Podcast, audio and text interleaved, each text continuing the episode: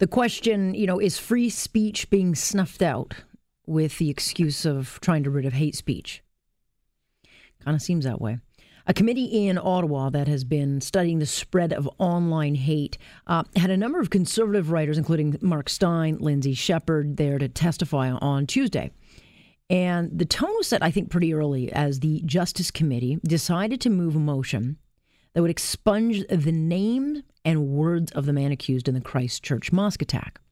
And of course, this was in response to conservative Michael Cooper, who read in a section of the manifesto into the record last week. He did so because He's trying to, to make a point. Now, he should have stayed away from the manifesto. Okay, he did not. But he read it to make a point that it was unfair to link conservatives to online hate. But to see politicians in this country, you know, and they're now studying online hate, just simply erase it because they think the words are yucky. I mean, it's the kind of stuff that we we would expect in, uh, you know, 1984, Orwell you know, in China, that's where they erase history. In Canada, it's I mean, it's it's it's crazy. And one of those speaking at this committee was documentarian and National Post contributor John Robson. He joins us now. John, uh, you know from the outside looking in that what we're seeing uh, with the expunging of language at this committee meeting uh, is nothing short of censorship. Can you explain what happened yesterday when this testimony, you know, started off with expunging facts from the record? Well, the first thing they did is demonstrate that they have a very weak grasp of irony. What had happened was that in response to something that a witness had said, linking the alt right with conservative commentators, uh, one member of the committee read out part of the manifesto of the New Zealand mosque shooter uh, to indicate that he wasn't conservative. And apparently, uh, in part because people felt that neither this man nor his ideas should ever be named, the committee decided that they would remove this testimony from the record as though it had never been. It went down the memory hole, mm-hmm. which I think is preposterous because, as I reminded the committee in context of Adolf Hitler, what people said after the Second World War was, "Oh, if only we'd listened to what he was saying. If only we had a record. Taken him seriously. If only we'd read Mein Kampf and believed that he meant it." Uh, and so here we have a classic example where we have actual evidence of what goes on in the mind of a murderous hater. And in order to combat what appeared to be an inaccurate characterization by a witness, somebody put this on the record, the historical fact that this is what this person claimed to be motivated by, and the committee found it distasteful or inconvenient and erased it. Uh, now, I, I can understand the impulse not to name mass murderers so as not to glorify them. Although even there, the problem is that the sort of people who are going to glorify mass murder are going to know these people's names, mm-hmm. and then if they mention them, we won't know what was just said. So that it strikes me is in itself somewhat perilous. If someone is referring to a mass murderer positively, it seems to me that you want to know that they did it. Uh, but more to the point is that we have clear evidence of what motivated him, and the committee studying online hate with a view to possibly censoring it decides la la la la la. We don't want to hear you. We don't want to know what's in there. I, I mean, it, it, it's like with Adolf Hitler saying, "Well, I don't want to know what's in Mein Kampf." It's like, gee, maybe you better in case it happens again. But, you know, there are conservatives on that Justice Committee, and they're supposed to be the proponents of free speech, even that stuff that offends us and, and hurts our feelings. And yet they didn't vote against this. Why?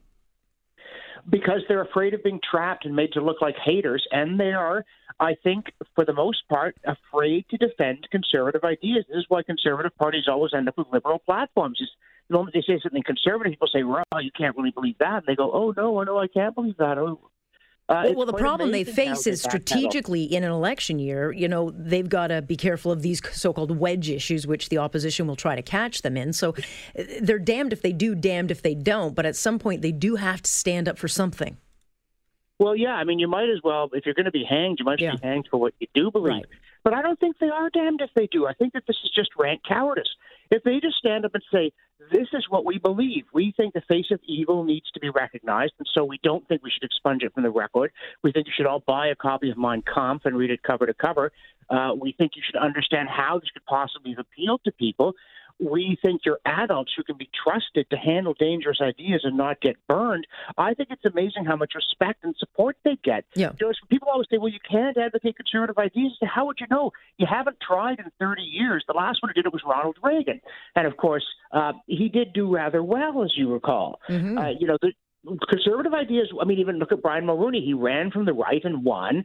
And there's even the second election, his big issue was free trade, which is a conservative idea, and he won. But then he governed from the left and he lost you know, if you want to govern from the left, go join the Liberal Party. They're they're happy to govern from the left. That's sort of why they exist. Right. And so here you, as well as you know, Mark Steyn, you know, a couple of big names in in in free speech circles. You had Lindsay Shepherd there as well. You go there to add your testimony so that this committee can apparently study and understand hate online and then you yourselves become ridiculed and and made fun of because you know, the words and the, and the points you were making were made to sound uh, bizarre and crazy. But really, if you step back from this thing, what really is bizarre and crazy is the fact that they expunged pieces of history because it's it's hurtful. Yeah, and I will say, I think the committee listened respectfully, um, uh, and then they did actually. They kind of did a star chamber. They started interrogating Mark Steyn and Lindsay Shepherd about things they'd said. Uh, nobody interrogated me. I don't know what I have to do to get arrested in this town. But you know, I came in there and I gave them John Stuart Mill's defense of free speech, which is in the first place we permit unfamiliar and unwelcome ideas because they might turn out to be true. We're not infallible, and we don't already know what mistakes we're making, or we wouldn't be making them. The second reason is very important. It's the Dracula effect. It's that sunlight destroys evil. And that if there are dangerous ideas out there, we want to know they're out there and we want to bring them out into the light mm-hmm. and expose them and refute them and ridicule them. We don't want them breeding in the damp and the dark as the Nazis did. There were laws against anti-Semitism in Weimar Germany. A lot of help that was. Yeah. And I, there was recently uh, David Menzies actually did an interview with some guy at the Al Quds Day rally who was saying, "Well, yeah, of course you have to execute gays, and uh, of course we're going to have Sharia law. What can you do? You're not having babies, and we are. We're going to get you." And I think if people are talking like that in your country, you want to know they're doing it. Censorship cuts off the rattle; it doesn't drain the fangs. Yeah. And the third thing, very quickly, is if you don't hear truth challenged, it, it's kind of a bumper sticker, stale slogan. If you hear it defended, it becomes a living thing and it informs your conduct. Right. but your hate might be different than my hate is certainly going to be different than liberal or, or NDP hate. But to, to further to your point, you know, we've got this headline in Toronto where you had this Christian group obviously trying to be very provocative by going to the gay village and, you know, saying things that they know are going to anger people. Um, and the guy's arrested. Meanwhile, you did we had the Al Quds rally where you have people openly calling for the death of Jews and the eradication of Israel, and, and, for whatever reason, I mean, the hate is selective in this country. That's, I mean, I have big issues with that because I'm not sure, you know, it's, it's the McCarthyism of 2019 where some hate's okay, other hate not so much. Well, and you don't entrust people with the power of censorship because anybody who thinks they have sufficient enlightenment and dispassion to censor speech mustn't be given the opportunity because they will censor speech they don't like and they will permit speech they do like. And for some reason, on the radar of those in power, death to Jews or, yeah, under Islam, we would have to kill homosexuals isn't alarming in the way that homosexuals will go to hell or Muslims are dangerous is alarming to them. And so certain kinds of speech get repressed and other kinds don't. But none of it should be repressed. I mean, right. incitement yeah. to violence, of course, libel, conspiracy, you know, material misrepresentation amounting to fraud, all of these things are illegal and rightly so. But the idea that if someone is spreading hateful ideas, you want to make sure they do it when no one knows about it, this to me is just asking for trouble. That's why it's not because I think neo Nazis might have a point. It's not because I think Islamists might have a point. Uh, it's because I think we need to know if they're out there yeah. making converts. Sure. And we want to save the converts. We want to save the haters from themselves as well as save ourselves from them. And so, you know, went to the committee and said, you, you I know you're trying to do a good thing here, but it's censorship, and censorship doesn't work. And I hope that they will give it at least some kind of respectful hearing. Although one member of the committee delivered a harangue instead of a question saying, Well, I've had death threats, so you're all wrong. As though death threats weren't already illegal. I thought you need to get out and debate more because your ideas haven't been tested uh, in vigorous combat. And the, the fundamental bet of the open society is that truth will prevail in a fair fight. And yeah. that's why you don't censor. I am very uncomfortable, though, that this committee is taking place in an election year because for me, it's way too political. All these parties have a, an interest in it. I don't know if they're going to make their decision based on facts because they're too busy scoring political points. And it kind of takes me to something that I wanted to bounce off of you before I let you go is the, the adoption by the prime minister of the word genocide. And, and I'm writing about that earlier in my, my show saying, you know, words matter. And, in adopting this language uh, in front of this women's group, uh, you know, now we've got the international community saying, oh, let's talk about that genocide. When are you available to investigate? I'm not sure the prime minister understands what he has invited to this country. Well, I mean, the prime minister is, and let's be fair to him, a doofus, right? Uh, fairly obviously so, uh, because the, the committee said there's an ongoing genocide. He's the prime minister. That means he's doing it. Yeah. And he's like, oh, he's yeah, gen- I'm doing a genocide. sure, of course I am. What are you nuts? And to me, he, why doesn't he look say this is a calumny. You know, 90% of Canadians are terribly concerned about the state of our Aboriginals. They're ashamed of the misdeeds of the past. They're desperate for some constructive path forward. They're not carrying out a genocide. It's it's such an insult to the well-meaning Canadians frustrated by the poverty and suffering and all the trouble that afflicts uh, uh, the First Nations in this country. And, and the, I think it's an insult from the committee too. Like you're you're trying to find reconciliation by telling us we're genocidal. Hello, Heinrich Himmler, how's it going? Well, you know, I must admit I'm feeling kind of irritated.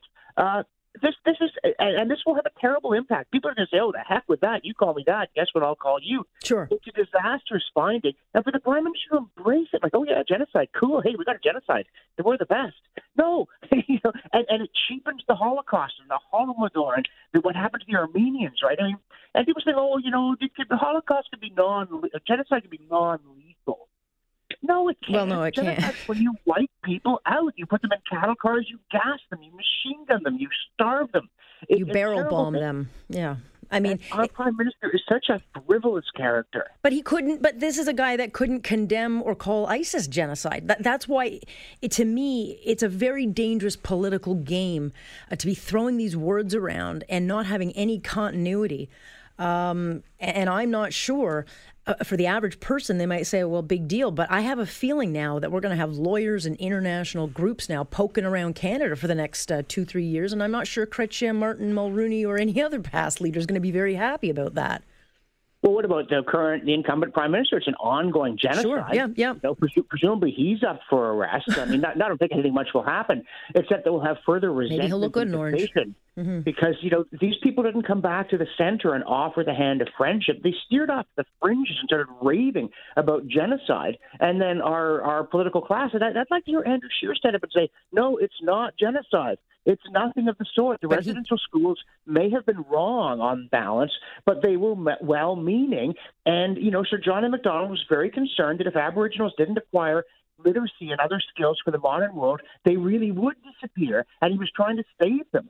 Uh, whether he was doing going about it the right way, his intentions were not malevolent. But Andrew Scheer's not going to say that. No, God, no, not in an election year. Well, John, stay tuned. We'll see where it takes us. But uh, I'm not sure it's taken us anywhere good, but thank you very much. Thank you. And that is John Robson. You can read him in the National Post on Point on Global News Radio.